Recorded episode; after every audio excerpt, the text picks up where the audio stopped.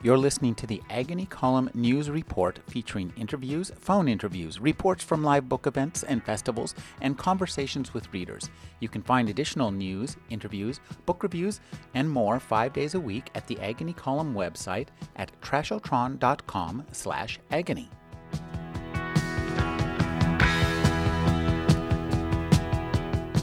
Tonight we have with us two writers who have steeped themselves in the literature and history to come up with works of fiction. And I think it's really interesting because I feel like I have two pieces of the puzzle that fit right next to one another, sitting on one another side of me here. Um, so I, would like to, uh, we'll start with Guy because he. Uh, talk about marinating yourself in the, the Tang dynasty to, to create something that's not the Tang dynasty. How, how much time did you spend reading this? What drew you to the Tang dynasty? You know, you're, you're, you're throwing your verbs at me. I'm steeped, I'm marinated, I'm waiting for you to say I'm pickled. and then I get sauteed and flambéed. And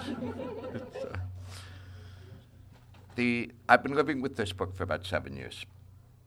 Uh, Under Heaven is actually the book that I thought I was going to write when my wife and I took our sons over to the south of France in 2004 5.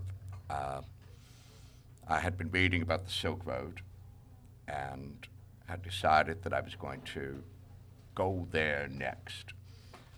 Uh, and I took a suitcase of very expensive uh, excess baggage with me on a flight over there and got abducted, hijacked, kidnapped, sauteed, and flambéed by the South of France when we got there. We'd lived there in the past, but it had been over a decade. And sights, sound, smell, taste took me over, and I ended up doing a book set in that part of the world, which was Ysabel.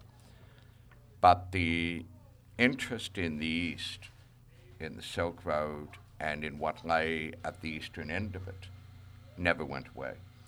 So from 2003 on, I'd been reading and collecting articles and corresponding with uh, academics, scholars who've spent their lives working, and I do this all the time. I'm always in, in contact with the people who make their living and spend their intellectual lives working in a period that I'm going to try to draw from for, for my books.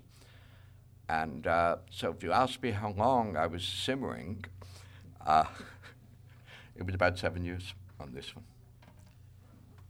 Zachary, your book is based on, on, the Odyssey, and it's n- where a guy takes a historical period and creates a world of the fantastic that seems pretty much like our world. Once you're immersed in this book, you won't know that you're not reading about something that has really happened. You also take the Odyssey and write the parts that we didn't get from from Homer. So talk about uh, immersing yourself in a literary work as if as if it's reality in a way. Um, as far as immersion goes, uh, I actually did very little research. So I've been reading about the classics uh, as long as I've been a reasoning being, I guess. But I perversely, in retrospect, didn't reread the Odyssey to write the book. In fact, it's been many years since I've read it. Actually, I just picked it up last week uh, since it seemed like time for a, a victory lap of sorts. It's a good book. I recommend it. Um, you know, the Coen brothers said that when they made Oh Brother, Where Art Thou, after they made it, which is supposed to be a riff on the Odyssey, they admitted subsequently that neither of them had ever read it. Ever? Wow. um, so I had read it, but uh, a long time ago, which I thought was appropriate insofar as I wanted to work with the memory trace of it, the things that were significant enough to stick, um, and not try to, I don't know, produce a plausible imitation uh, or something like that. Well, um, one of the things I think that's interesting about both your work is that you're both dealing with uh, work that's translated, and you're translating, um, in a sense, for us, the um, translations. So it's a second generation kind of uh, of artifice. Could you guys uh, talk about uh, creating an artifice based upon um, artifice? Guy. that's a, that's actually a really interesting comment. Uh, Robert Frost has famously said that poetry is what's lost in the translation, and uh, that'll be true of all English versions of the Odyssey. From if you're doing the translation of the original Odyssey, that was true for me of all of the Tang Dynasty poets that I was reading. Uh, poetry plays a big part in, in the novel because it played a very, very big part in the culture that I was trying to capture. So translation was on my mind throughout. I don't read Chinese, so my access to the source material is always going to be mediated by someone else. And uh, my solution, which is uh, ad hoc, was to read as many different versions of something that I was trying to capture the flavor of, to read three, four, five different translations in order to try to get as close as I could in my working of a particular poem. For the culture as a whole, one of the reasons, one of many reasons, that I work with history through the prism of fantasy is exactly, I think, what you're getting at here, which is that we can never exactly or even really closely capture the worldview, the personality, the character, the relationships of real people in the past. We are translating. And for me, that slight shift towards the fantastic from the actual, it's a shared nod between the reader and the writer that that's what we're doing. We're not going to be sharing a book that presumes to say exactly what a time and place was like. It's a translation of that time and place. Um, so I don't read ancient Greek. Uh, and so the verbal music of Homer is lost to me. Um, I've, I've heard a few readings of it, and it's very beautiful. But I was specifically focused on um, the sort of poetics of it that came through translation. Uh, that that was the essence of the Odyssey for me, and what I was kind of trying to transubstantiate in the book. Um, and there was an earlier version of the book, the first edition, that uh, had more to say about translation. Um, there was a frame story surrounding the text uh, describing how the lost books had been this sort of apocrypha surrounding the Odyssey for thousands of years, uh, but it was encrypted, and only with modern computation and algorithmics had the code been broken. But even then, it wasn't entirely clear whether there was actually literature there, if it was just noise, and uh, the nominal translators were in fact imposing uh, an interpretation that was a product of their imaginations rather than reality. I love that. And one of the things I, I, love about your book is, you know, the brief setup.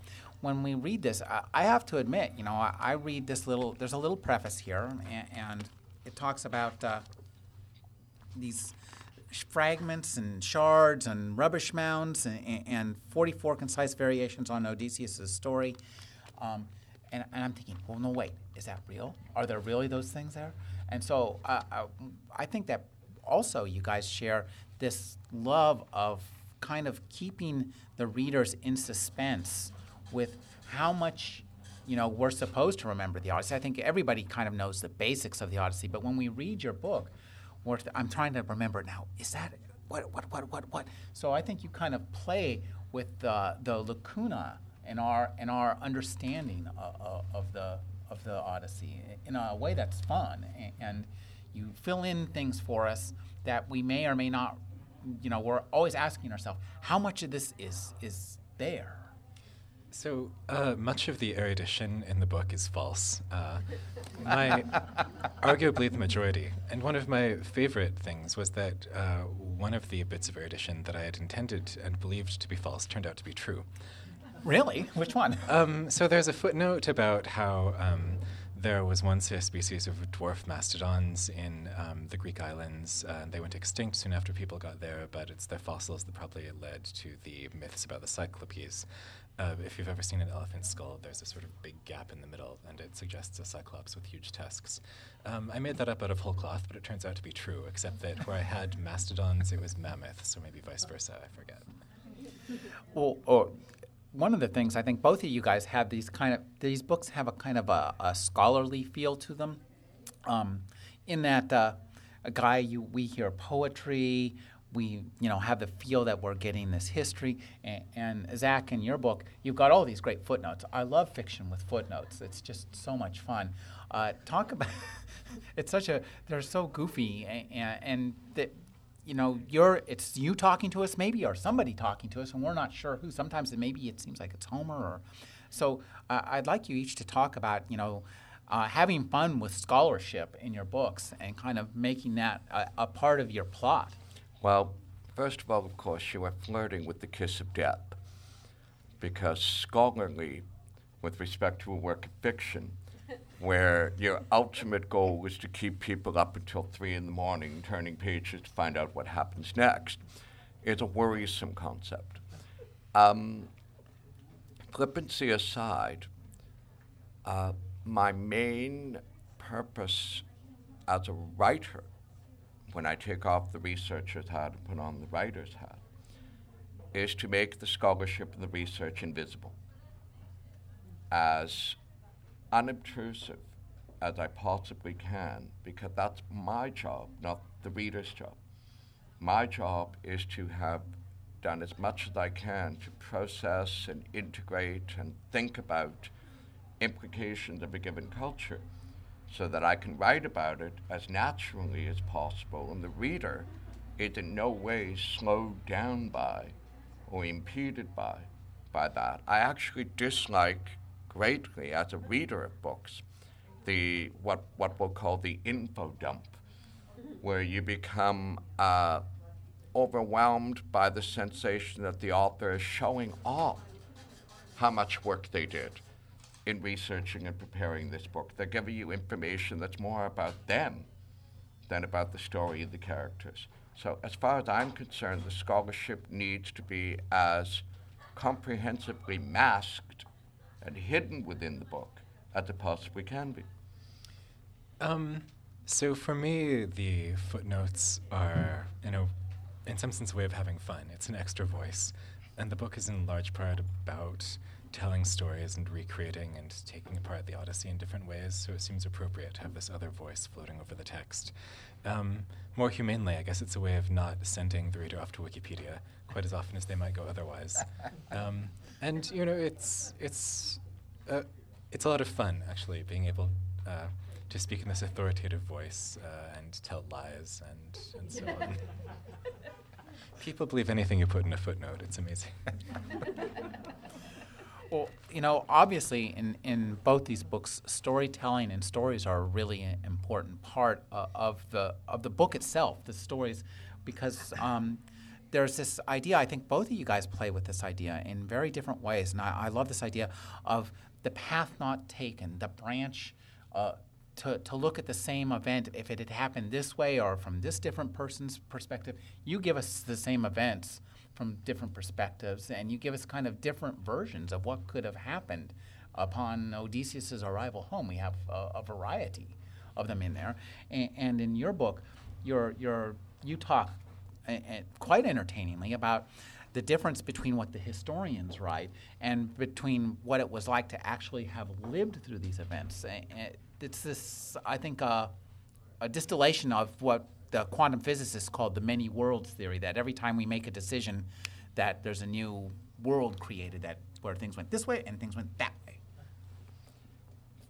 The past and history are in no possible way uh, set or fixed for us.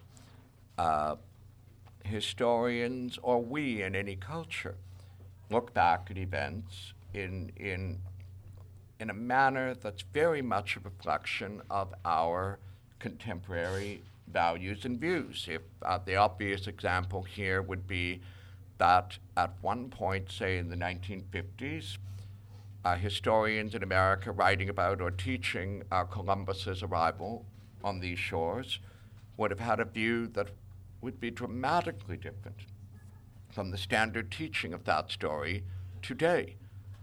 And so history is, uh, I have a line in Under Heaven West, just the time runs both ways. We make stories of our lives because each generation, each culture will construct its version of the past. And in Under Heaven, one of the things that caught me in, in my reading in the period, the 8th century of China, was how differently those events were seen 100 years later, 300 years later, 600 years later, today. That the past is a very fluid, flexible, evolving uh, condition. And I wanted to work that into the story. So the motif that Rick is mentioning it, that there are moments in the novel where we get later historians and their views on the events that we are living through with the characters. And that's central, in fact, to what I wanted to do, one of the things I wanted to do with this novel. And you, you give us some different versions of the same events and, and play with things from different percep- perspectives and kind of this uh, um, metafictional way, I think. So, to some extent, it's a sort of Oulipan thing. Uh, so, Oulipo was this European literary society dedicated to the intersection of mathematics and literature. So basically, it's stories with mathematical skeletons or structures. So that was kind of one of the geneses of the book, but um, it sort of took on a life of its own. I find it difficult to explain, really, but it works for me. It's as though um, there's something there that's interesting and compelling, but in one story you can't get all or even very much of it, so you have to keep approaching it from different angles and filling in more and more that way. And well, we hear that the piece you read, blindness. Mm-hmm. Um, we hear that from uh, a different perspective earlier on in the book, don't we? Um, There's nobody, nobody. It's kind of the same name. Nobody kind of truncated in a funny way. Oh, right. Um, so. Uh, the same events do keep showing up in different versions and different stories. So, uh, um, Odysseus and his men went to the Cyclops' island. They mutilated the Cyclops and escaped. Um, when Odysseus was sailing away, uh, he, or, or rather, when he was a guest in the Cyclops' cave, he said his name was Nobody. So that later the Cyclops said, It was nobody who did this to me. And his friend said, Oh, well, all right then, see ya. Um, so, so that trope gets uh, trotted out a lot in the book. Well, um, I think that this also gets to the idea of you know the reader's experience too. That as we're reading this as readers, um, we somewhat become characters when you use these kind of discuss these when Guy discusses the histories and when you give us these different. Uh, perspectives all of a sudden we realize that you know the actual reading part of a novel is a big part of making that novel work that that you know, you're employing us. As I, I, think I told Zach later, you know, you guys write the script. We we're the directors of, of the movies, and so you know, I got to direct this movie in my own tiny little brain. Who are you casting? I you know I don't really see the the faces so much, just the, the, the feel, and it's that's one of the things that that interests me when you guys uh, do these things that make us kind of think about uh, that the fact that we are actually reading. Um, apropos uh, casting the movie of a book in your mind, uh, saying that a character has high cheekbones and a long nose or whatever has never really done much for me.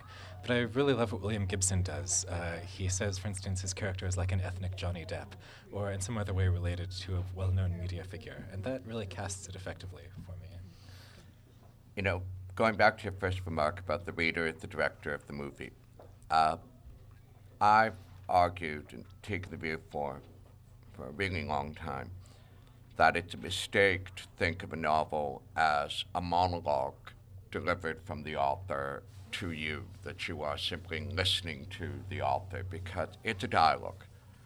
And the reader brings so much that can vary from person to person and within a person. We've all had the experience when we picked up a book and it hasn't worked for us, and we pick up the same book six months or three years later and it's brilliant. Or the flip side, we read a book and love it, and then read it again 15 years later and we wonder what we saw in what that What was book. I thinking? Yes, exactly, exactly. And that happens in relationships too sometimes, Rick. and it's so much, that underscores for me the degree to which uh, it's a shared experience. That one person's erotic scene is another person's pornography, and it's another person's useful way to fall asleep. You know, it's- So, in my other life, uh, I'm an artificial intelligence researcher. So, I have a um, sort of direct experience of how underspecified language is. That, that is, the tremendous amount of information you have to bring to bear to understand even the simplest sentence, much less story. Ah, interesting. Uh, now, um, tell me, do you, you know? I guess because are, are you a programmer? Um, not exactly. Uh, computer scientist, actually. So, um, more trying to think deep thoughts. Oh, okay. Because I'm I'm curious about you know the relationship between you know creating computer programs or you know creating I guess whatever you do to to writing this. Are, are they? Do you find that one leaks into the other? Um, I think that the relationship between them is pretty tenuous. So they're both pattern languages, uh, and in some essential way the same thing. But uh, the thing about math and computer programs and like they're extraordinarily simple patterns compared to books and language. Um, it, with a computer program, uh, it's not that much information, but I think that if you were to take any paragraph from any book and expand all of the information in it, it would be vast. Um, and, and that's the primary difference. Now, one thing these books both share is they both uh, spend a lot of time talking about a pastime that seems to never never get old, which is war. And I, you both draw. I think, am I wrong? Sun Tzu, Art of War. I think you both draw on it. So talk about. Uh, and one of the things that's interesting too is that you both talk about ha- what happens when warriors have to live in a time of peace, which is not easy for anybody involved around them. there's a lot of ways to to uh, respond to that when it's one of those really big questions. I think that uh, in Under Heaven, one of the starting points for me was a quite brilliant, uh, world class piece of poetry by the greatest of the Tang Dynasty poets, a man named Du Fu. And it's a poem called The Ballad of the War Wagons, or War Carts, depending on the translation. And it's, it's remarkable because it's a poem about the poet, a poet figure, encountering a group of farmers and peasants marching off to war at a distant frontier. And it is uniquely, for that time, sympathetic to the plight, to the suffering of the ordinary people. And in the 8th century, that was not only just about unheard of, it was also dangerous because to be sympathetic to the soldiers carries with it the implication that the emperor and his advisors were making a mistake in how they treated and how they handled their military men. And the emperor could not make mistakes. And that perspective on war and the fate of the ordinary man was one of the things that led me into my opening of the novel, because that particular poem ends with one of the soldiers saying, Have you not heard of the battlefield by that mountain lake? where so many bones of so many unburied soldiers lie with their ghosts wailing under the moon and under the sky. And that was an entry point for me. If you're asking about war and the story, it was absolutely there for me at the starting point of Under Heaven. Um, let's see. Uh, soldiers in the End of War. Uh, I read somewhere that the nearest modern equivalents to the Homeric heroes are not military men, but uh, famous professional athletes. So um, they're physically extremely powerful, and they're famous, and they're wealthy, and they're also, in many cases, spoiled children uh, who are absolutely used to getting their own way.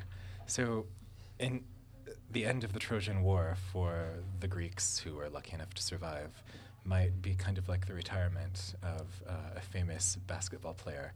Uh, it can't be a very pretty thing. you know, there's a uh, there's a myth or a legend, a myth really, that goes back to the days when the Iliad and the Odyssey were first being uh, set down in writing. And the myth is that Helen was never at Troy, mm. that Helen of Troy did not exist, that she was a phantom, a ghost, a construct of the gods, and Helen, in fact, had been taken off to Egypt, of all places. And therefore, all of that long train of death and violence and destruction and glory and horror was for a phantom, that there was no Helen at Troy for the Greeks to regain. And that would be a commonality, that idea of the ghost underlying the backstory, that war was taking place for no purpose. She wasn't even there. It's uh, I find it one of the most powerful and disturbing myths to emerge from the whole tradition of the Iliad and the Odyssey. I, I've read that, and I've always liked that too. I believe she was made out of cloud. It, I kind of like to think about Menelaus kicking down the door, and there she is, and he embraces her, and she dissolves into a few wisps of fog. well, you know, Guy, one of the things about your book is it, that's interesting is that we, we and I think both these books um, there are some things that just never change and never get old. We think we've invented the insurrection war and we're the first people to ever have to deal with this, but you have a scene and that that's where your book starts out with something the you know that how Tagur the uh, logical equivalent of the Tibetans I now under, given to understand uh, was something like a you know the Afghanistan for ancient China. We live in one of the most ahistorical times in cultures I think that's ever been. Uh, even educated people don't know much about even recent, let alone distant history. And I do believe, I do believe that ignorance of the past creates traps and pitfalls, chasms in front of us going forward. So if I've got an underlying uh, personal drive that's kept me exploring this for 20 years now, it is that. It's the idea that there are themes and motifs and elements of, of history that are important for us to be more aware of than we tend to be. And your observation, Rick, would be right on that, that aspect of what keeps me going as a writer. Zachary, you know, one of the things that your book talks about, uh, mentions, and I think that's an interesting aspect of war, is well, war is kind of monotonous. Um, yeah, every uh, soldier's memoir I've read uh, speaks at length to the boredom. Boredom, years of boredom punctuated by moments of extreme terror. I assume this is a historical constant. yeah. Now, um, uh, you guys both also do very well with the supernatural, and in fact, and this is a, a both these books are are to a certain extent in a way about that you know the gods like to meddle with our lives, and, and they're not much better at them than we are. Zachary, I think that's a little more uh, present in your book. So talk about uh, you know these these gods who are as immature as we are. Um, certainly, omnibenevolence was not a characteristic of the Greek gods. Um, uh, omni drunkenness. Om, omni uh, omni amorousness. yeah. Um, so, I think it's in Homer somewhere that uh, the gods incite men to war to amuse themselves, more or less. This isn't in my book so much. Uh, I mean, the gods fall in love with humans and um, and keep the war going. But I think I'm doing something tangential to that. It's, it's not so much an issue of the gods or mythology in, in last several novels. I've been interested in trying to avoid an aspect of historical fiction that I've become more and more aware of, and that's the patronizing, smug sense of superiority we have today when we encounter beliefs of the past the sort of thing we'd say, can you believe that in the Middle Ages they thought that if they threw a suspected witch in the river, if she drowned, she was innocent, and if she floated, she was guilty, and so you burned her? You know, can you believe they thought that way? And we're constantly feeling this uh, superiority when we encounter the way our ancestors saw the world. And it occurred to me a number of years ago that it might be very powerful and it might be very effective for the reader if I constructed the setting of my novels to be the way the characters in that book thought it was. So, if in 8th century China people believed that if you did not properly respect your ancestors or the dead, bury them properly with appropriate rites, their ghosts would not have rest. This was what they thought of the world, how they lived in the world. And it struck me that it would be very effective, and I've done this for several novels now, to let the setting of the books be an accurate depiction of how the people thought it was, and that gets rid of that feeling of superiority. And you can't walk around saying, oh my gosh, they believed there were ghosts hovering over the battlefield when there are ghosts hovering over the battlefield. We're not going to feel superior about that. And I think it's important. I think it's important to get us closer to the way people saw the world in the past. If the book presents it as such, we get closer to their worldview.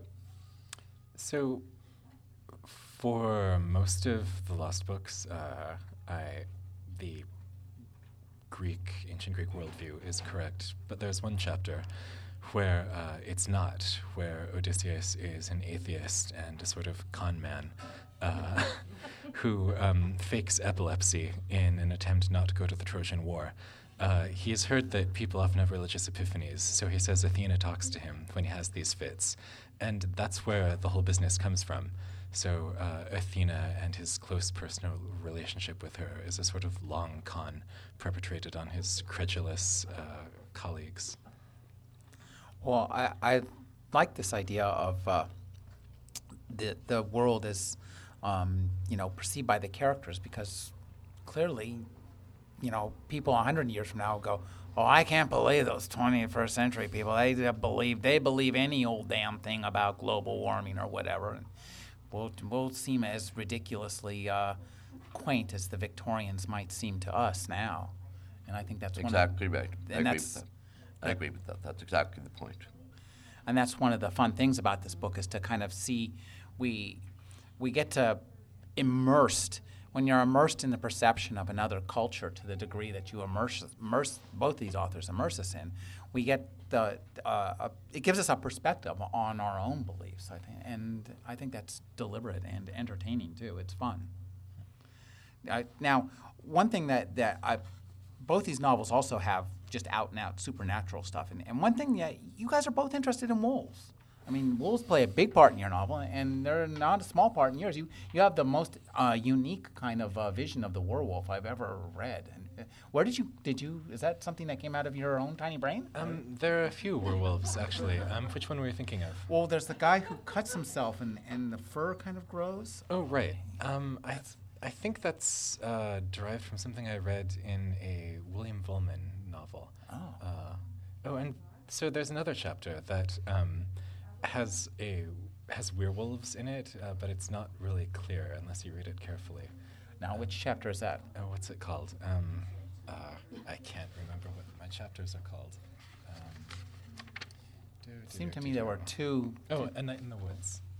Okay, well, tell us about creating a night in the woods and why, why that kind of uh, aspect of the fantastic and the supernatural interests you. Well, um, so I thought it was kind of fun that on some level it's a werewolf story, and on another level it's about compromise in a marriage. Insofar as uh, Odysseus, as a young man, is extremely preoccupied with um, his posterity, so he wants the best son he can get. So he goes off and finds this wife from this obscure but well respected family off in the mountains, and they have a son. Um, by and by, he goes off to the war. He comes back 20 years later. Um, he goes and finds uh, Penelope surrounded by her lovers uh, in, in his hall. Um, he subtly lets her know that it's him, goes away for the night, comes back, and they've all disappeared mysteriously uh, because she's killed them. But uh, they don't acknowledge that fact, and she doesn't ask him about his lovers on his way back, and then they get back to their uh, happily married state. Uh, This is the venomous P- P- Penelope, right? I think I Mhm. remember that. She's it, you. You have a lot of fun with the the other characters, not just Odysseus in in, in this novel. Um, when you were putting these pieces together, did you kind of chart what you did, or did you just uh, enter a fugue state for everyone and, and say, "Now I am, you are there"? Um, I, I certainly didn't do anything like make a chart. Uh, I was just looking for things that worked. Mhm. Um, I, it, was really hard to find things that worked, but I always felt like I could recognize it when it did. So my goal was kind of to um, find things that didn't feel like I'd written them, like they were just sitting there in the fabric of the story and took a little push to come into existence. Now, now, Guy, I think the way I, the way I would describe the way you deal with these kind of events that are somewhat supernatural is you really evoke uh, what Freud called the uncanny, um, and, and you're very subtle about it, and, and it, it it works really well. Talk about uh, the feeling of your characters of, of wolves. Is that something that's based out of your research? The relation, we can go all night on this. Uh, the relationship between humankind and wolves is endlessly fascinating, endlessly complex and evolving. Uh, I'll give a plug to a writer who's not here and say that Cormac McCarthy, at the end of part one of his novel, The Crossing, has a long, sustained elegy and lament for the psychological disappearance of the dangerous, powerful, threatening wolf in modern culture to be replaced by the almost vegetarian, misunderstood, uh, benign wolf. I understand And they're McCarthy, vegan now. yeah, really, really, really. McCarthy is brilliant on that subject. So, on the mythic, historical, legend level, we've been wrestling with the relationship with the wolf for just about forever. Frank, I think it goes back to Homer or beyond. In Under Heaven, it's a little more concrete. You asked about research. I've read a quite wonderful novel, maybe on the shelves here in the store, called Wolf Totem, which is a Chinese novel. Translation into English came last year. And it's about uh, a Chinese person, autobiographical novel, uh, sent during Mao's re-education period to live among the nomads of the steppes north of the Great Wall. And he learns about the symbiotic relationship on the steppe between the nomads, the wolves, the grazing animals, the marmots, the grass, and the simultaneous uh, enmity between man and wolf, and the awareness, it's remarkably ecological, remarkably modern, the awareness that to exterminate the wolf will be to ultimately destroy the ecosystem. They were aware a long way back of the need to keep it in balance. And uh, that triggered all sorts of thoughts about what I could do 1400 years earlier in bringing the idea of the wolf and the steppes into, into Under Heaven. You know, both of you guys have great uh, landscapes too. Uh, you create this kind of arid landscape with your language, and and I think that's it, it's a really powerful part of the of this reading this book, is you really just the sparseness of your words and, and sometimes the density. It's not just this arid desert kind of Greece, but, but um, so talk about using language to create this kind of uh, a landscape that is very um, concentrated and full. You, you really, once we enter the lost books of the, the Odyssey, we feel we're in really one very specific kind of place for the whole book. Um, so, as far as language goes and aridity, um, I did try to be as minimal as possible. Um, uh, most things I read, I want to tighten them. So, uh, with my own work, it's tightened about as far as it's going to go. And as far as landscape, I guess I had a particular Greece in mind, uh, which turns out to have nothing to do with the actual uh, Mediterranean. Uh, I th- for the second edition, I thought about putting in a footnote saying that the climate change has resulted in contemporary Greece being considerably more temperate than it was uh, during the Homeric epic, which may be true for all I know. But. It's part of the job, Rick. It's part of the job description. It, that if you're going to uh, aim for that immersion you mentioned, then sight, sound, smell, taste, all of these aspects are going to be a part of how you try to draw the reader in into the into the setting, uh, and trying to visualize uh, where a scene takes place, trying to make it uh, intense for someone reading it. It's it's just part of the basic sort of uh, task that that a novelist will set him or herself in, in trying to draw the reader in. Well, um, you also both talk about um, the power of women in political situations, and that's a big part of the theme in your book, isn't it? And it's very interesting the way that you draw this out, and, and it kind of come it emerges in your book. It's not there from the very get-go; it kind of grows out.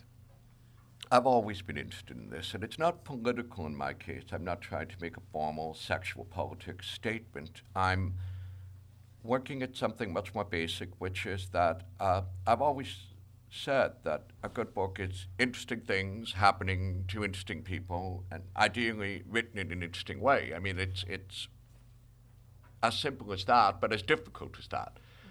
And if you could find ways to make uh, as many characters as possible interesting to the reader, then you've achieved something useful. In the sorts of cultures that I've been writing about, access to power for women was extremely limited. Access even to control over their own lives might have been extremely limited.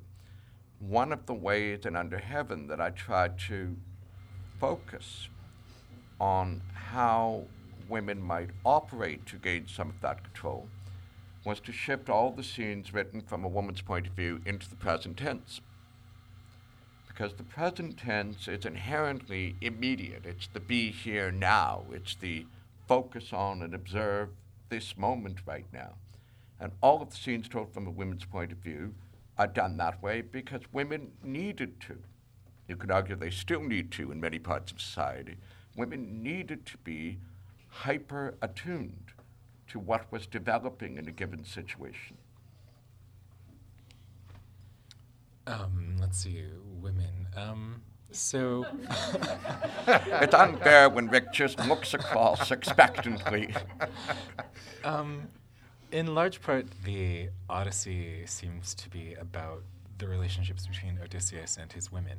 There's this sort of well, fairly remote relationship with Helen, and then there uh, there's Circe and Calypso, um, who the women with who are half gods on the islands where he gets trapped. There's even Scylla, uh, who's a fairly horrible thing, but still female.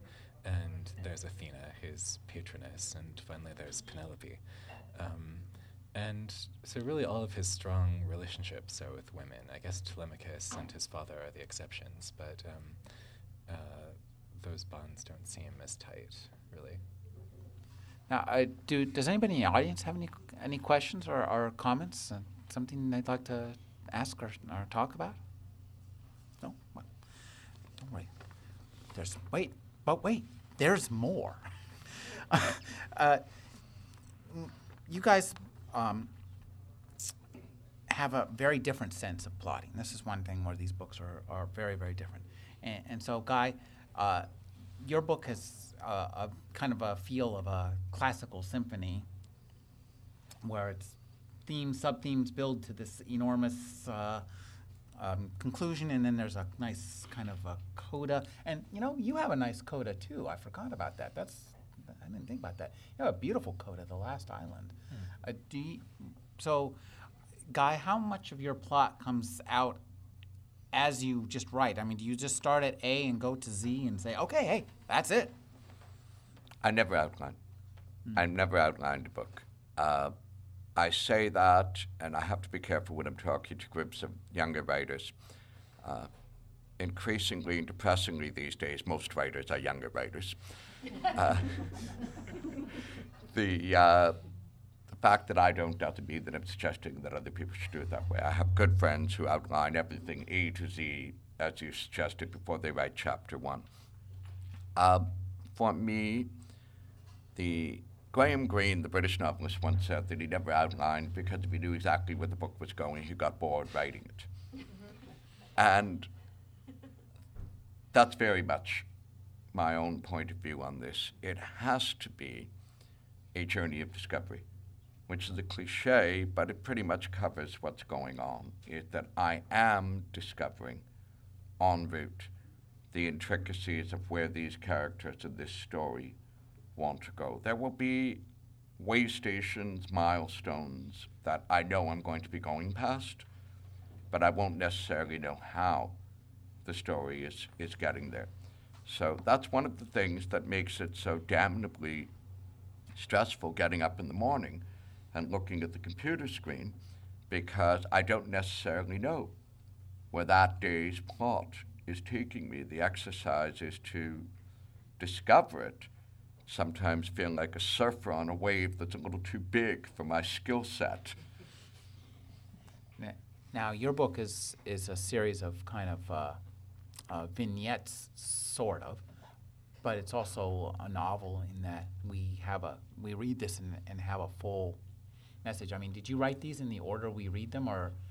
Oh, definitely not. In fact, I don't even really know what order I wrote them in anymore. uh, it's lost to history.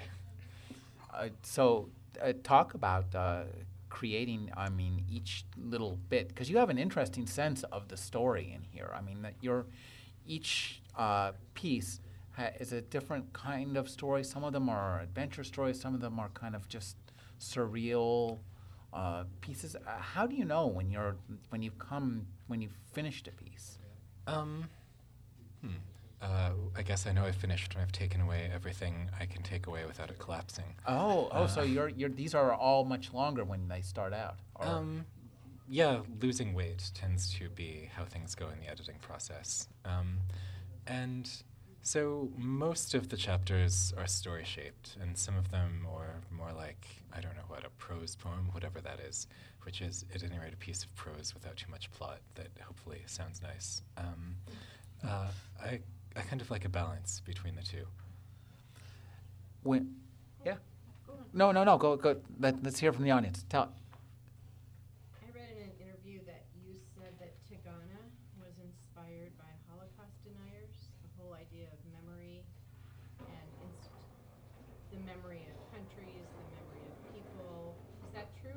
Did you say that? Did I make that up? No, Tig- Tigana, Tigana had a whole bunch of different uh, notes as a starting point, but the one that was central for me was again, we're talking about lessons of history.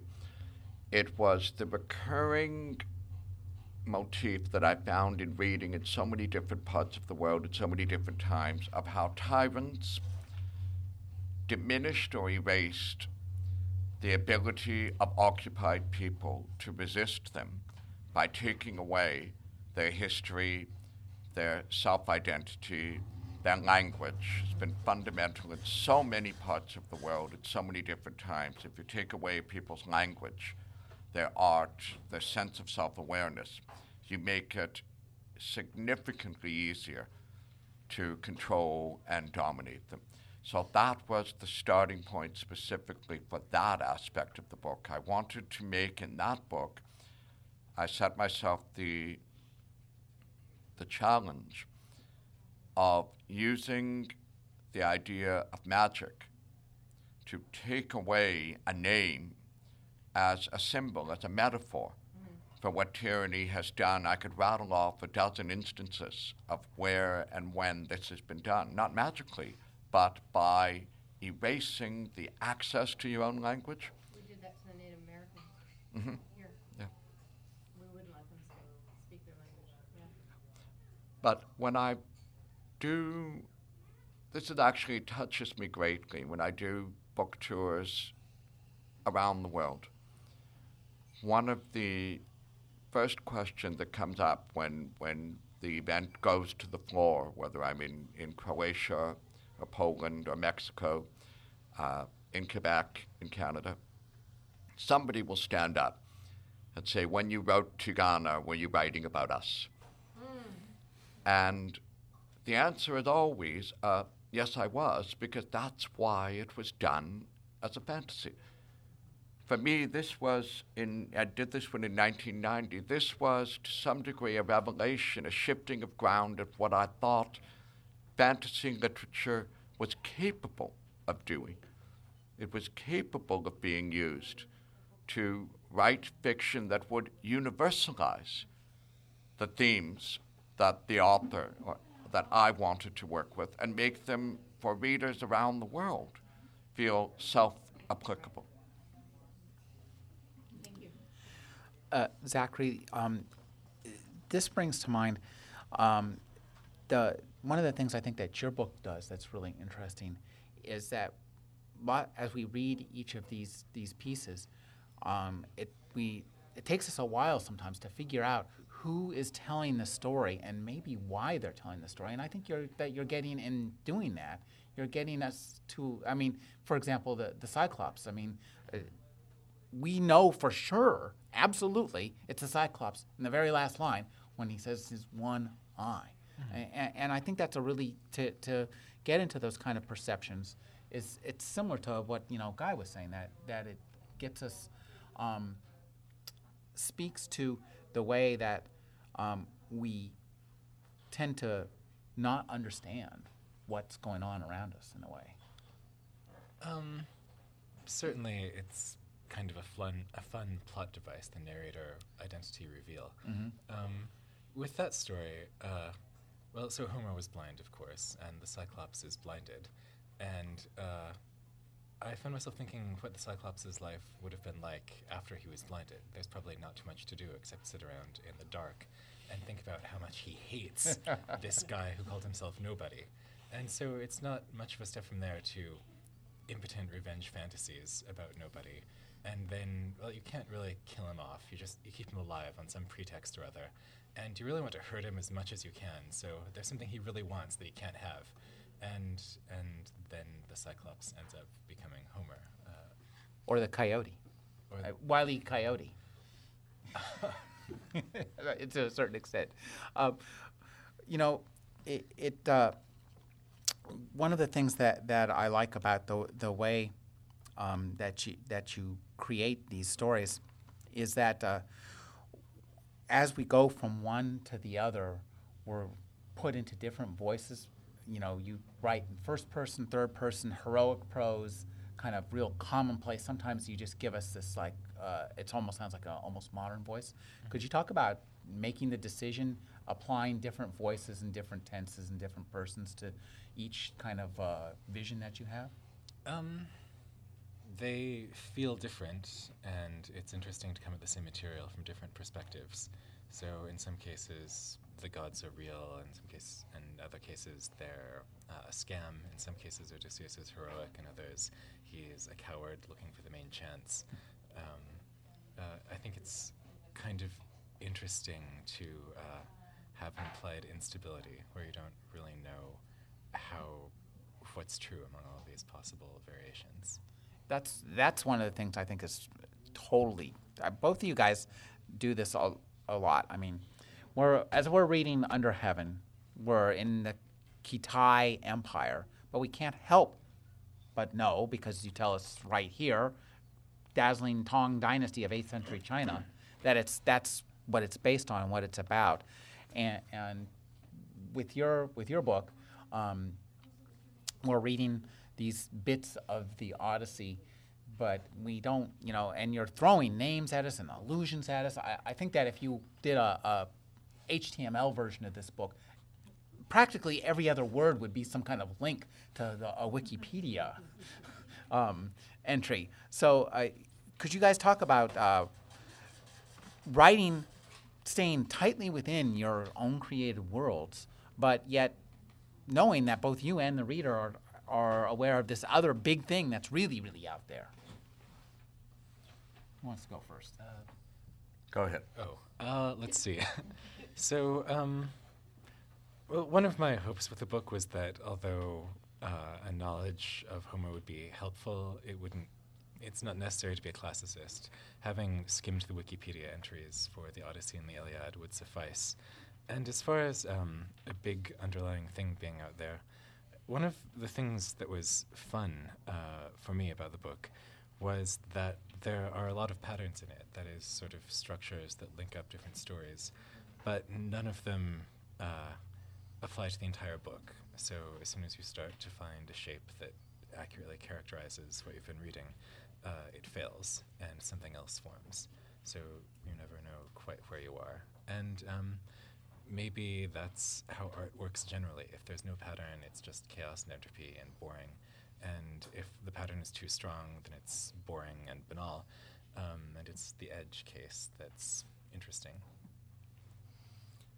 Well, as I, as I think I said in the far, far distant past at the beginning of this interview,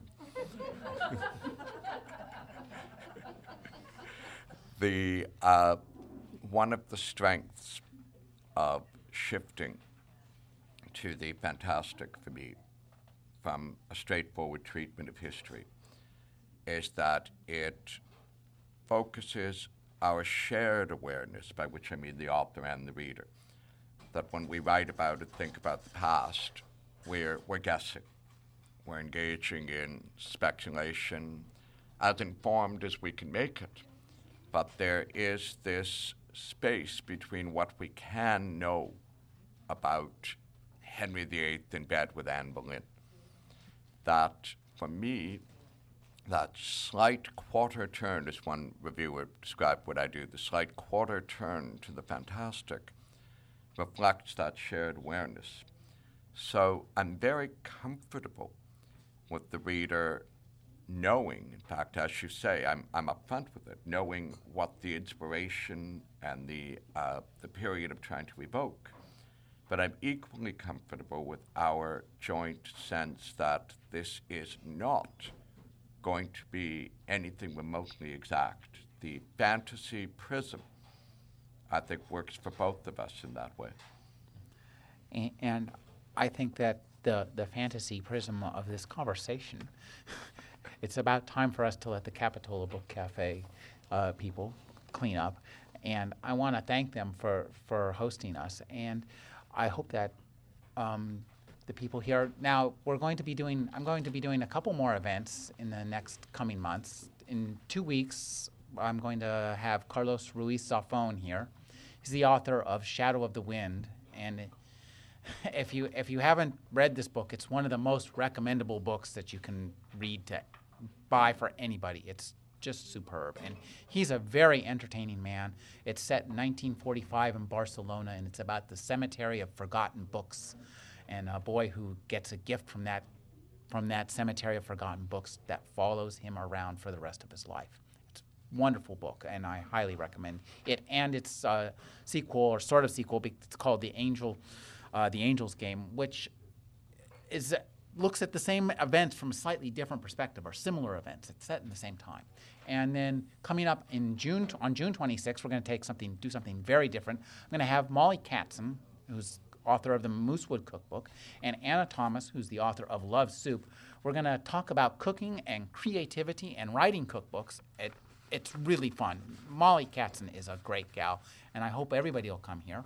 Um, you can hear my show and you'll hear listen to six to seven on Sundays, or you can go to KUSP and get the podcast. You can go to my website, bookotron.com slash agony and get the podcast, where we'll have be podcasting what we heard tonight and much more. So um, thank you for joining me, and I hope you'll all come back in a couple weeks and hear Carlos of Ruiz Zafón talk. Thanks for coming tonight. I really appreciate it.